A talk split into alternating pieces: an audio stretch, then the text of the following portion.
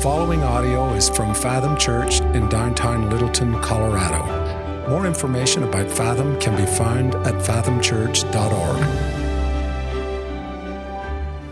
Well, hey, 1045. I promise I won't call you the 11 today. Uh, I don't know how I'm going to handle this. I'm type A, and so 15 minute iterations do not jive with my personality type. I pushed for 9 and 11, but it just didn't happen. So 845, 1045, and everybody who's not type A is like, oh, finally, you know, something that's not a right angle. If it's not a right angle, it's a wrong angle, right? Yeah, thank you. Okay. Hey, uh, I do have something that has nothing to do with anything, but I want to share it with you anyway because I'm the pastor and I can do that.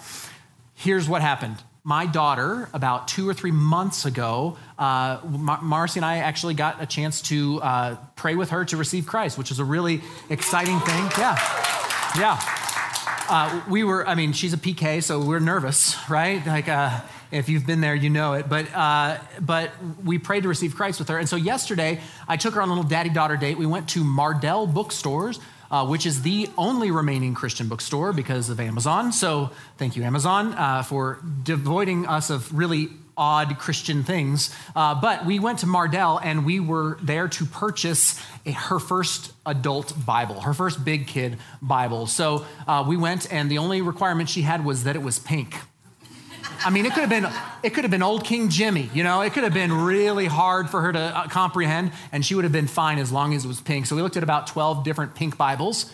The market for pink Bible is wide, just so you know. Okay, there's plenty of them. We ended up with a nice one. We got her name like pressed into that, right? So Harper Martin is on the Bible. Uh, she's in the Bible, apparently. And then the rest of the day, uh, she was carrying that thing around the house. She was looking at it. She was pretending to read it. She can't really read all of it yet, but she was digging into it. But the other thing is that my daughter is a sinner, okay?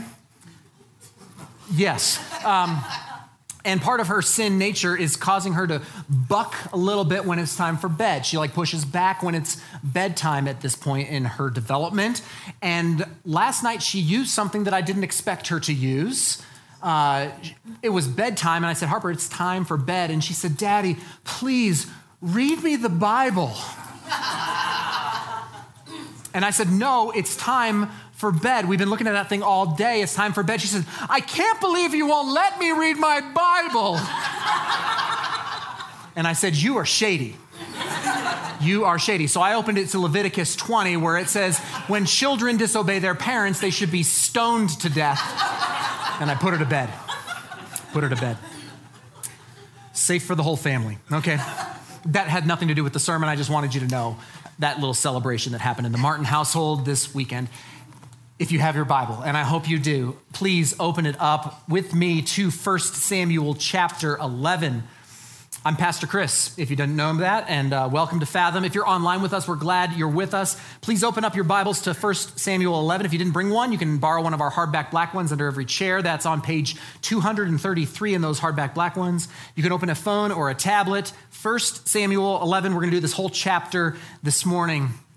As you're turning there, uh, anybody familiar with the Babylon Bee in here? Babylon Bee. Okay, we got some lovers here. Uh, Babylon Bee is, a, is a, a satirical Christian blog which pokes fun at evangelical culture. And can we be honest? It must be poked fun at, right? It's good for us to make fun of ourselves, but it's also good for us to just point out some of the absurdities around evangelical culture. Today we're talking about the Holy Spirit. So I Google searched in the Babylon Bee all their articles on the Holy Spirit. Here are my top four I'll put them up on the screen. Holy Spirit appears at Baptist service, asks to sit in overflow room. Uh, that, that could be said true, I think, if you're Presbyterian, Lutheran, Methodist, pretty much any non charismatic denomination. This is, hey, go to another room, Holy Spirit. Here's the second one Holy Spirit, uh, outpouring of Holy Spirit co- coincides with key change. That's for my musician friends. Uh, you know this one. I sing for joy at the right? Like that's where it happens. It's the key change and the Holy Spirit shows up. This one's really good, the third one. Um, Holy Spirit empowers man to make it through Christian movie. They're really bad. They're really bad. Miracles do happen, yes, yes. And then this one's my favorite one Holy Spirit unable to move through congregation as fog machine breaks. Because how do you know if it's here? right? That article actually gets really funny. I'll read it from you to you. Uh, this is what it says in the article. It was horrific, one parishioner, parishioner recalled. One moment I was caught up in the spirit, worshiping the living God of all creation before his throne, and the next I was brought plummeting back down to earth. The mood was ruined. So uh, I told the, the, the, first service we might need to get some foggers just so that we know that the Holy Spirit's here. Um, when I talk the Holy Spirit, okay, even here in our little church, when I speak about the Holy Spirit, I know there are a lot of different reactions, okay? I know that you guys have different backgrounds. We're coming from different places. So, like, there's some charismatics in here. I don't know if you know that. We got some charismatics in our church, okay? And they're like, that's right. Come on. It's about time, Pastor. I'm ready. I've got my tambourine. I got my flag. I got my hanky. I'm ready to roll. Let's get this going. And I was like, okay, easy. easy on the charismatic side, okay? Uh, there are some in our church who are come, coming from more reserved denominations, and they said, Holy Spirit. And their response is, I knew it. I knew there was something weird about this church. I walked in five minutes late. Someone was lifting their hands, distracting the rest of the congregation from worship. And it's like, okay, just ease up. You're getting your dockers a little ruffled. And the Catholic, uh, my ex Catholic friends in here are like, what, who are you talking about? The ghost? Is that what you? Uh, it's just a, the, the Holy Spirit is a contentious point. It's actually fascinating because the Holy Spirit, one of the things that the Holy Spirit was given to the church for was to unify the church. And frankly, it may be one of the most contentious doctrines in the entire New Testament. So, uh, we're going to talk about the Spirit today because in our chapter, in 1 Samuel chapter 7, we find a really interesting passage about Saul, King Saul, and it teaches us something about the Holy Spirit. Now, let me catch you up if you are newer with us or you've missed a couple of weeks. Here's where we're at in 1 Samuel 7, okay? God's people want a king. There has been no king in Israel. They've been judged by what are called judges for the last number of years, and now they want a king because they want to be like all the other nations. That's what they said. We want to be like all the other nations. We want a king. Problem with that is that God was supposed to be Israel's king. God was supposed to be their king. And so, in essence, when they ask for a king, or actually they demand a king, is what the text says. In essence, what they're saying is, God, we don't want you. We want something else. We actually, we kind of want you. We just want you plus a king. We want to be like everyone else. And so, God is going to give them what they want as a bit of a judgment, as a bit of a divine spanking, as it were. And so, enter Saul. Saul, the first king of Israel. Saul uh, is an obscure farmer. He's the son of Kish, a farmer. Uh, he is not really qualified for the job, but we find out that he is tall and he is handsome which is apparently all you need to be the first king of Israel. You got to be taller than everybody and you got to look the part. And so from the outside, he looks really good. He looks like he can play the role of king. Um, and so the, the, the prophet Samuel anoints Saul privately, telling him that he's going to be the king. And then last week we read in chapter 10 that, that, that uh, Saul was proclaimed publicly as the king last week. Uh, but we saw, even at the end of our chapter last week, that there are still some naysayers. There are still some people who look at Saul and they say, Ain't no way this guy is cut out to be king. And oh, by the way, Saul doesn't even think he should be king. Remember, he was hiding out in the baggage rather than being proclaimed as king last week. So nobody thinks this guy's fit for the job except for God, apparently. Uh, but God is doing something. So that's where we're going to pick it up today in 1 Samuel chapter 11. So, chapter 11, we're going to start in verse 1. Follow along in your text if you can. Then Nahash the Ammonite went up and besieged Jabeth, Jabesh Gilead.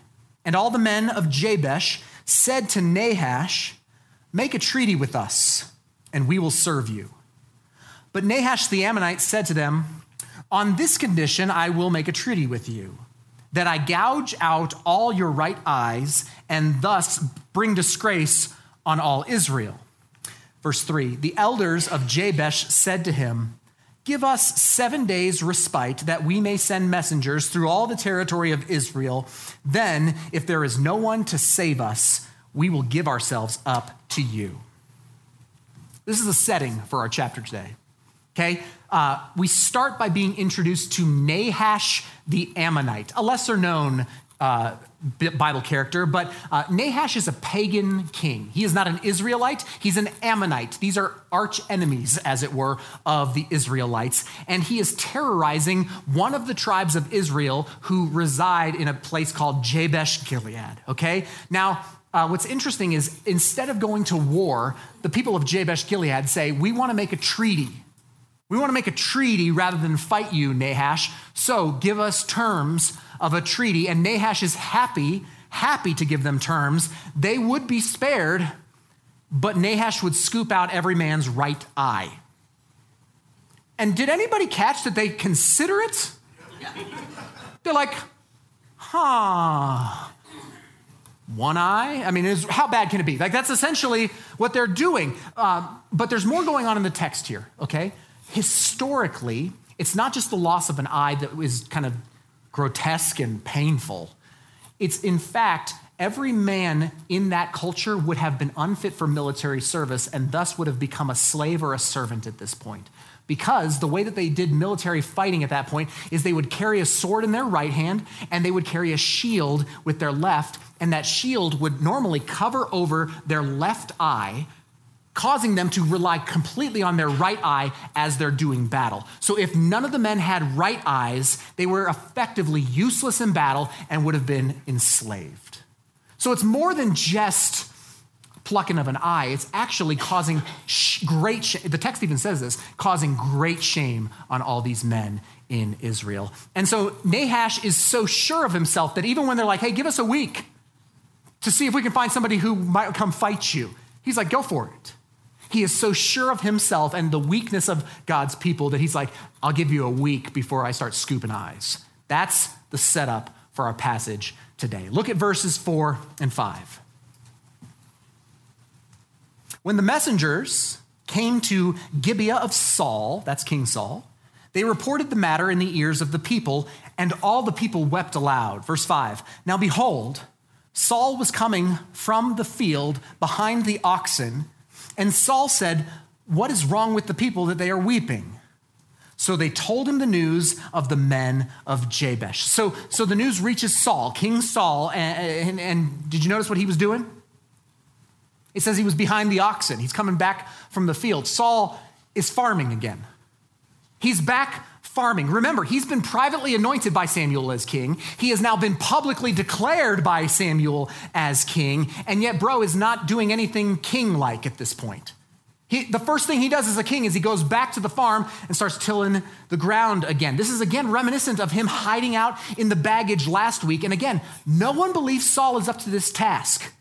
Not even Saul. Saul doesn't even want the job. Nobody believes in this guy until something really important happens in verse 6. Look at verse 6.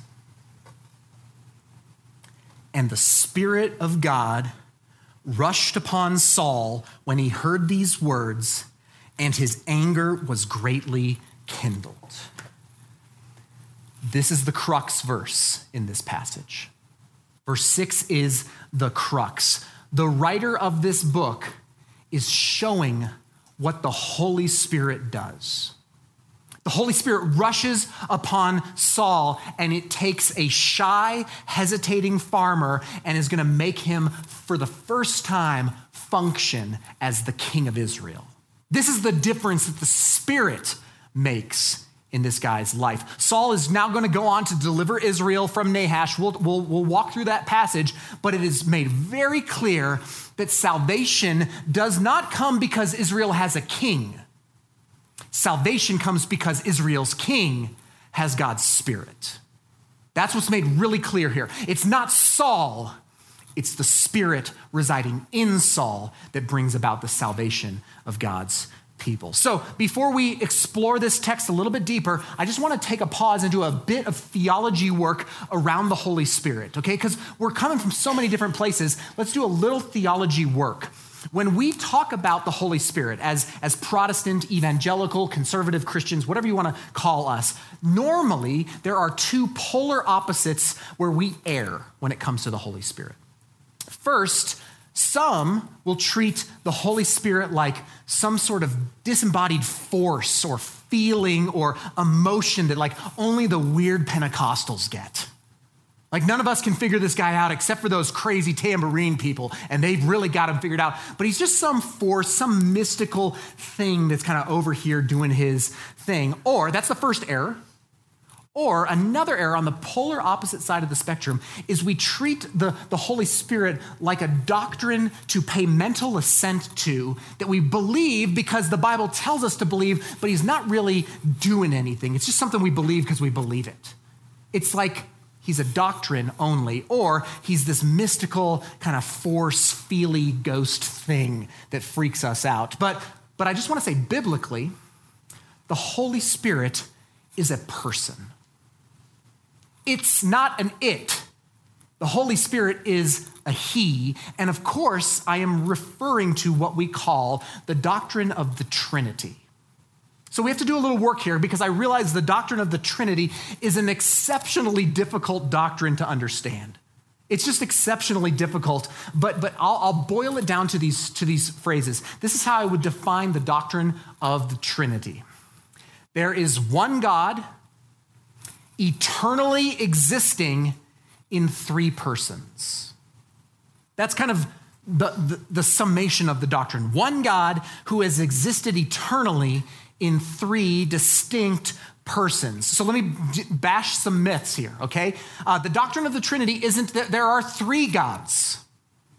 There are not three gods like a little God family and they're having little God babies. That's not how this works, okay? That's actually, in fact, polytheism and we are monotheists, okay? There's not like a little God triad up there. It's not three different gods. That's a heresy. That's a heresy. Um, second, it's not one God in three different modes, like one God existing in different modes, like God keeps changing costumes or something, right? Like in the Old Testament, he's just angry Father God who's like causing judgment and plagues. Then he gets sick of that and gets some diapers, comes as Jesus, the Son, right? Once Jesus dies and is resurrected and ascends to heaven, then it's like activate spirit mode, and then the spirit shows up. Like that's, it's like there's modes. No, that's not actually the doctrine of the Trinity. That's actually known as uh, another heresy uh, called modalism or, or uh, Sabellianism. That, that's why I went to seminary, is to learn those two words, okay? Um, but that's not what we mean by the doctrine of the Spirit. And the doctrine of the Holy Spirit is not this is the one that we treat, I think, mo- most often. It's not like the Force in Star Wars. And I know I said last week I would only use one Star Wars reference a year, and I just broke my own rule. But, but a lot of people think of the Spirit like they think of the Force. Like it's just something I've got to channel, and then I can move things with my mind and like beat people with a lightsaber. I don't know. It's, actually, that's another heresy called Socinianism. Like it's, it's not, the Spirit isn't just some force that's a part of God, but He is in fact a distinct person in the triune Godhead. The Trinity is one God, eternally existing as three persons. We have to have that as foundation before we start talking about the Spirit, okay? So now that's who the Spirit is. He's the third person of the Trinity. He is God. But then within the Trinity, the Holy Spirit does some things that are really distinctive. Each person of the Trinity is distinctive. And so I could spend weeks and months, frankly, talking about all that the Spirit does. But what I want to do is look at our passage today, because the rest of the passage shows us two distinct things that the Holy Spirit does in Saul's life, which I think carry over into the life of the Christian. So this is what we're going to do. We're going to look at verses 7 through 11, and we're going to whoop Nahash, okay? And we're going to see what we learn about the Spirit. So look at me, look with me, verses 7 through 11. So Saul took a yoke of oxen and cut them in pieces and sent them throughout all the territory of Israel by the hand of the messengers, saying, Whoever does not come out after Saul and Samuel, so shall it be done to his oxen. Then the dread of the Lord fell upon the people, and they came out as one man. Verse 8 When he mustered them at Bezek, the people of Israel were 300,000, and the men of Judah 30,000. And they said to the, messenger who, the messengers who had come, Thus shall you say to the men of Jabesh Gilead, Tomorrow, by the time the sun is hot, you shall have salvation. And when the messengers came and told the men of Jabesh, they were glad because they didn't have to rip out their eye. Therefore, the men of Jabesh said, Tomorrow we will give ourselves up to you, and you may do to us whatever seems good to you. And the next day, Saul put the people in three companies, and they came into the midst of the camp in the morning watch and struck down the Ammonites until the heat of the day. And those who survived were scattered so that no two of them were left together. Let me make my first point about what the Spirit does here. The Holy Spirit empowers for service. He empowers Saul for service of God's people. Now, remember, here's why this is an important point because we're talking about Saul. Okay, Saul from the smallest tribe of Israel.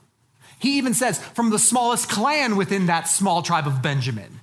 That's who we're talking. We're talking about Saul here, the donkey searcher, all right? The, the one who, when, when he starts prophesying, the people are like, is Saul also among the prophets? Essentially saying, you got to be kidding me. Saul's doing this? That's what we're talking about here. We're talking about Saul, the guy hiding in the baggage, farming rather than ruling. That's who we're talking about. But now listen when Saul, the scared farmer, is filled with the Holy Spirit, everything changes. Everything changes in this guy's life. He is empowered for the service that God has called him to. He is no longer Saul of Kish, a son of Kish, but now for the first time we see King Saul. This is the king. So he cuts some oxen up into pieces. Praise the Lord, right? Having a barbecue. That's what he's doing. Sorry, PETA, right? He sends out, essentially, the, the, the, little oxen chop thing is to send out an invitation and a warning to the rest of Israel hey, get over here. We got some brothers we got to protect. Okay, they muster and then they strike the Ammonites so hard that it says that the text says that no two of them were left together. I mean, it's a decisive victory for this brand new king. The Spirit empowers them for the service. And listen, if you're a Christian in here, the Holy Spirit empowers you too for the same service. Notice it wasn't for Saul's benefit, it was actually for others. He is empowered to serve others. And when we talk about the Spirit giving spiritual gifts, uh, we talk about this for the building up or for the edifying of the body of Christ, for the church, okay? Now, I did a whole bunch on this uh, when we preached First Corinthians two years ago about spiritual gifts. So I'm not going to talk all about that. You can go back and listen if you'd like on that. But, but, but the Spirit, the same Spirit that's in Saul, is the same Spirit that empowers you with gifts to serve your brothers and sisters. Now, I want to, to, to, point us back to a verse in John 14 where, where Jesus talks about the coming of the Holy Spirit. So I'll put this up on the screen. This is John 14, 12. This is what it says. This is Jesus. Truly, truly, I say to you, whoever believes in me will also do the works that I do, and greater works than these will he do, because I am going to the Father. Now, this is Jesus in the context of sending the Holy Spirit, saying that empowered by the Holy Spirit, we would do greater things than even he did.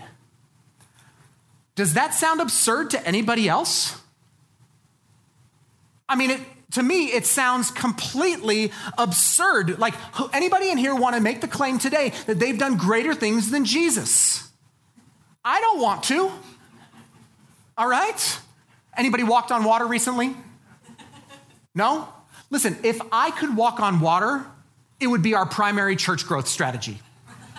I would seriously stop preaching. I would put a little pool here People would show up in droves every Sunday to see me walk across water and give their life to the Lord of the guy, Chris, who can walk on water. I, did, I mean, we'd be a huge church, It'd be a mega church, water walking church, okay?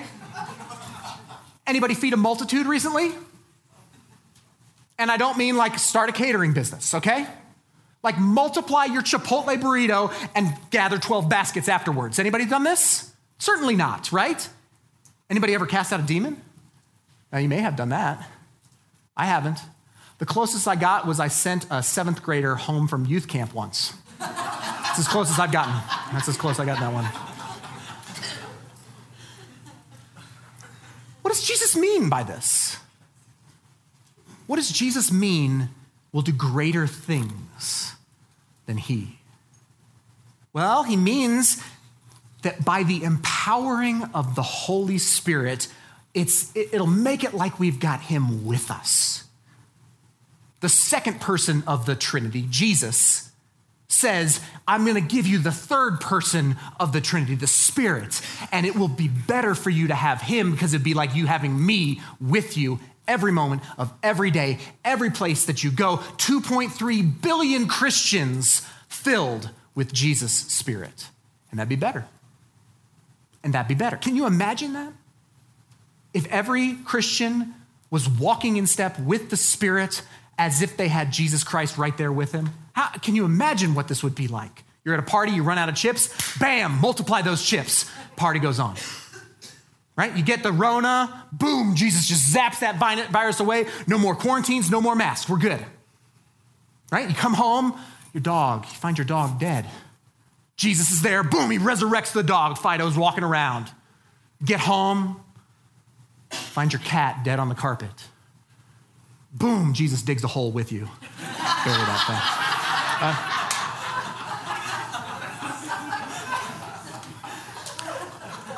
I think Jesus feels the same way about cats that I do. I can't prove it in the text, but listen, having the Holy Spirit empowering you is like having Jesus with you. Why is it greater? Because it means that there are, and, I'm, and I use this number 2.3 billion professing Christians in the world today.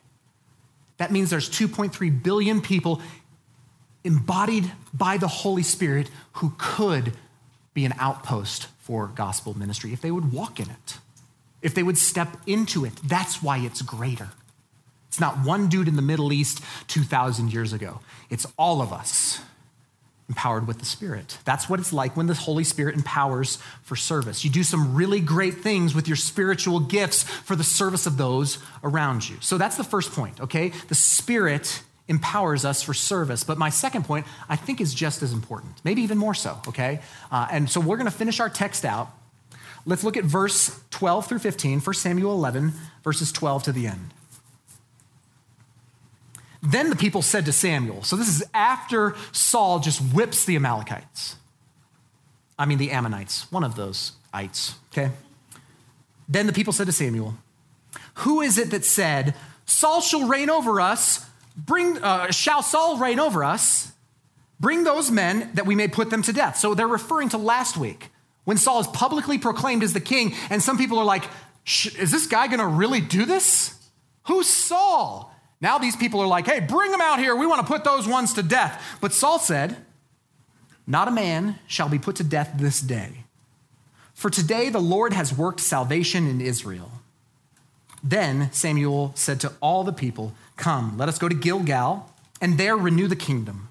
So all the people went to Gilgal, and there they made Saul king before the Lord in Gilgal. And there they sacrificed peace offerings before the Lord. And there Saul and all the men of Israel rejoiced greatly. So, this moment here where they renew the kingdom, this is like inauguration day, okay?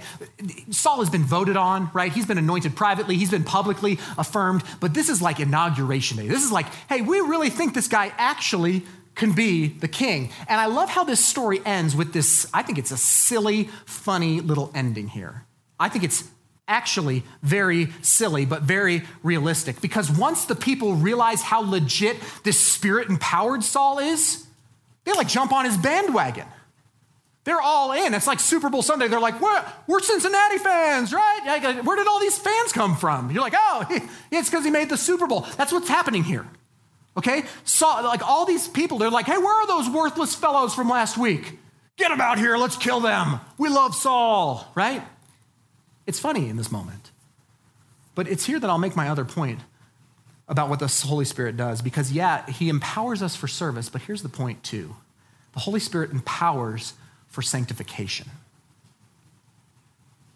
He empowers for service, but then He empowers for sanctification. And sanctification is a big theological word that just means maturing, growing up, becoming more of who God wants you to be, sanctifying being sanctified. The Holy Spirit empowers for sanctification. Now, let me make my point. Um, Saul, in this moment, as king, had every right to respond to these people saying, let's kill those guys, to say, you're right. Let's do it. I am the real deal. I am the king. Forget about that baggage stuff. Forget about the farming stuff. I really am pretty great. I showed you, kill those naysayers. And listen, that ain't too far from Saul's character, as we're going to see in the following chapters of this book. But he doesn't say that. He doesn't say, I showed you guys. He doesn't exact his revenge in this moment. Here's exactly what he says Not a man shall be put to death this day. For today the Lord has worked salvation in Israel. This is so far outside of Saul's character. Is Saul the kind of character who likes to give credit to somebody else when he is successful? Well, we're going to see this in the, later in this book. Okay, he extends mercy to those men and he gives God credit for working salvation. This is very likely the most mature that we will ever see Saul. This is the high water line in Saul's maturity in his entire life. We've seen this hesitancy that he's had to step into what God has for him, and the character issues are just going to keep piling up as we continue in this book. But right now, in this moment, we are seeing great self control and restraint from this guy. There are marks of maturity in his life, of God growing him up, of God sanctifying him. And note that it's all because the Spirit rushed upon him. Saul's not mustering this maturity from somewhere deep within. We've seen nothing to evidence that. But the Spirit shows up, he's a different guy. Now, here's how it applies to us if you are a Christian in here. I say that if, okay? If you are a Christian, if you have put your faith in Jesus Christ for salvation, then you have that same Holy Spirit living in you. I've already said this. But that means that you have been empowered not only for service, but for sanctification. Let me show you some verses that show that you have the same spirit, okay? Old and New Testament. Joel chapter 2, 28 says this of us And it shall come to pass afterward that I will pour out my spirit on all flesh. This is afterward, as in after the Messiah. I will pour out my spirit on all flesh. Your sons and your daughters shall prophesy. Your old men shall dream dreams, and your young men shall see visions. Even on the male and female servants, in those days I will pour out my spirit. New Testament, okay, the Apostle Peter in Acts chapter 2 on the day of Pentecost says this after he's preached Peter said to them, Repent and be baptized, every one of you, in the name of Jesus Christ for the forgiveness of your sins, and you will receive the gift of the Holy Spirit.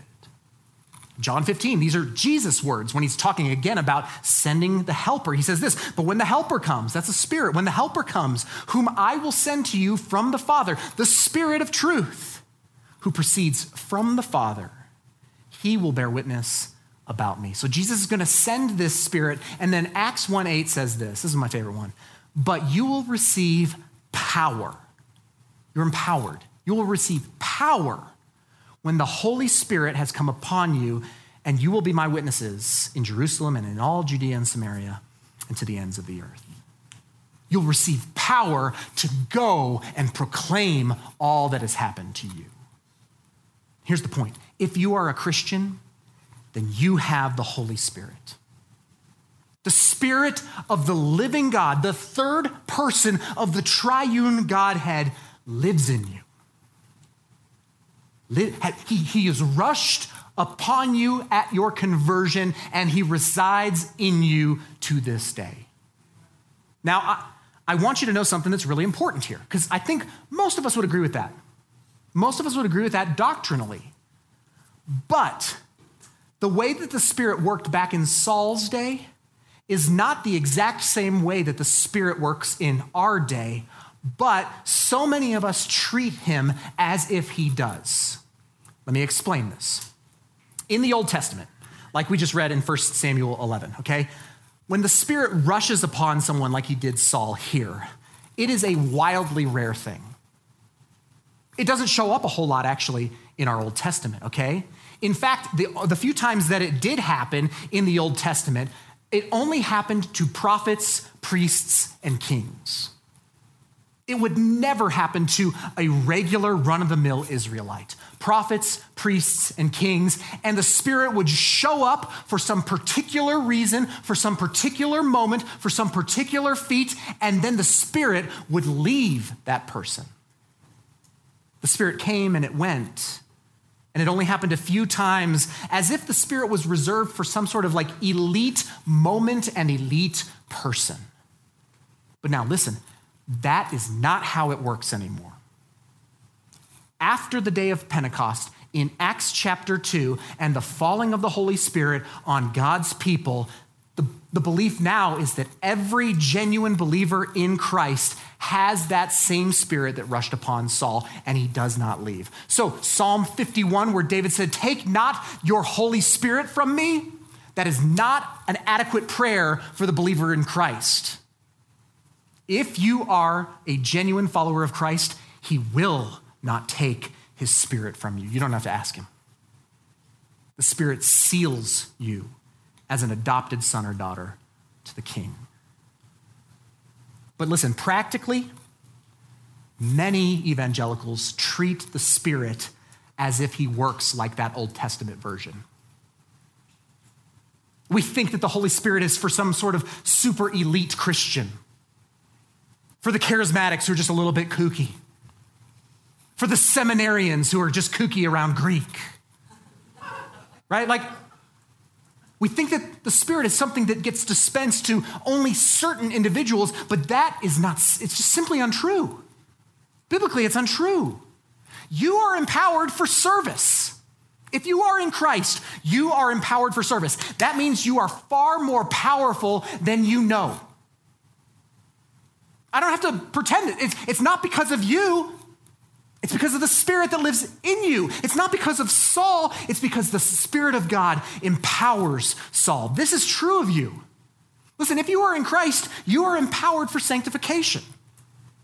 You are empowered for, He has come upon you, listen, to change you, to mature you, to grow you. I mean, golly, I say this all the time. You don't have to keep doing the things that you used to do because you're not the same person that you used to be. Because you got the Spirit.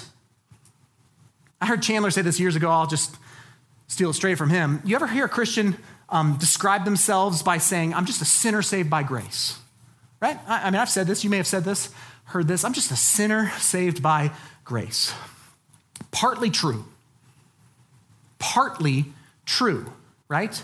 Yes, you were a sinner. Yes, you were saved by grace. But if you are in Christ, your primary identity is no longer sinner. You are a saint.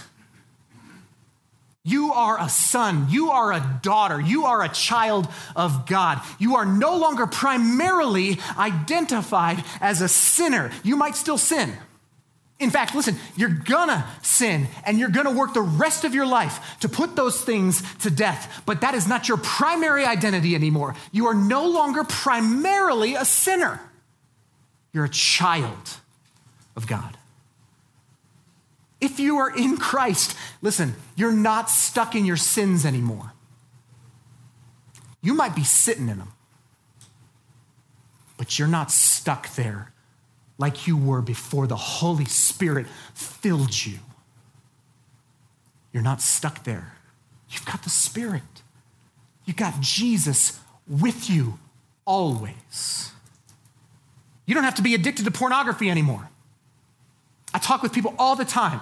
I just can't get out of this. Listen, you might be choosing to sit there. It might be the fight of your life, but listen, you are not stuck there. You've got the Spirit. He breaks those chains. It might take all the rest of your life to work through that, but He will break, you're not stuck there. You struggle with anger or, or anxiety or, or fears. And I'm not talking like chemical things, like there's chemical things going on, but I'm just saying, like, you don't have to be ravaged by your fear anymore. You might have lots of work to do with a counselor or a therapist. You might have a lot of work to do with, a, with, with, um, so even, even medications and things like that. But listen, you're not a slave to your fears anymore because you're a slave to Christ. You've got the Spirit in you. You don't have to keep doing the things that you used to do because you're not that same person anymore. In fact, there's another person living in you, the third person of the Trinity.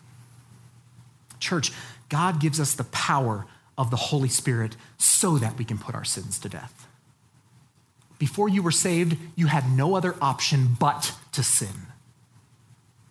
Now that you're saved and dwelt by the Spirit, you have the choice to say no. The Holy Spirit's power can lead you to go and sin no more. Not perfectly, all right? Again, not perfectly, but progressively. That's what we call sanctification. So here's where I want to land, okay?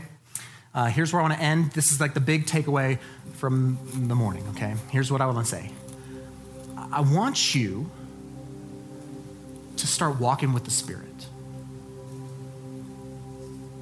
If you're in Christ, right, if you are a Christian, then you have the Spirit in you.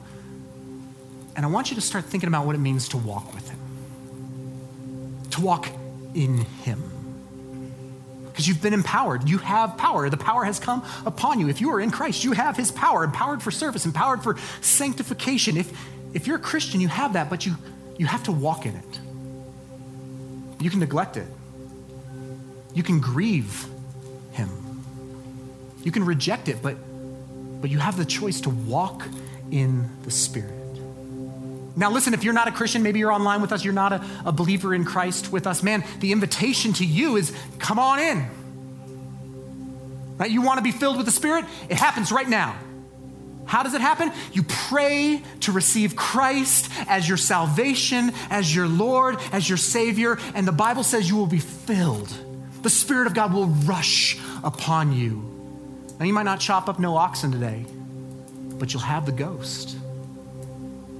You'll have the ghost. The ghost will be in you, so live like it. Y'all, this is what I want for us. I want us to have this front row seat to the power of God moving among the people of God in unexplainable ways. I ain't saying we all getting tambourines and getting crazy in here. I'm just saying, like, maybe there's a little bit more crazy we can get. I think we can ratchet that up. He wants us to do incredible things by his power. He wants us to become incredible people by his power. And he will not get, he will not hold you back from anything he has called you to. He has empowered you through the Holy Spirit to do everything that he has called you to be in the text. I want us to step into that. This is what you get when you think of the Holy Spirit as a person, not as a force and not as a doctrine, but as Jesus with you. So, do you know him like this? You know him as a person. Have you ever related to him this way? Have you ever talked to him like that? You ever walked that way? Really, are you experiencing his power?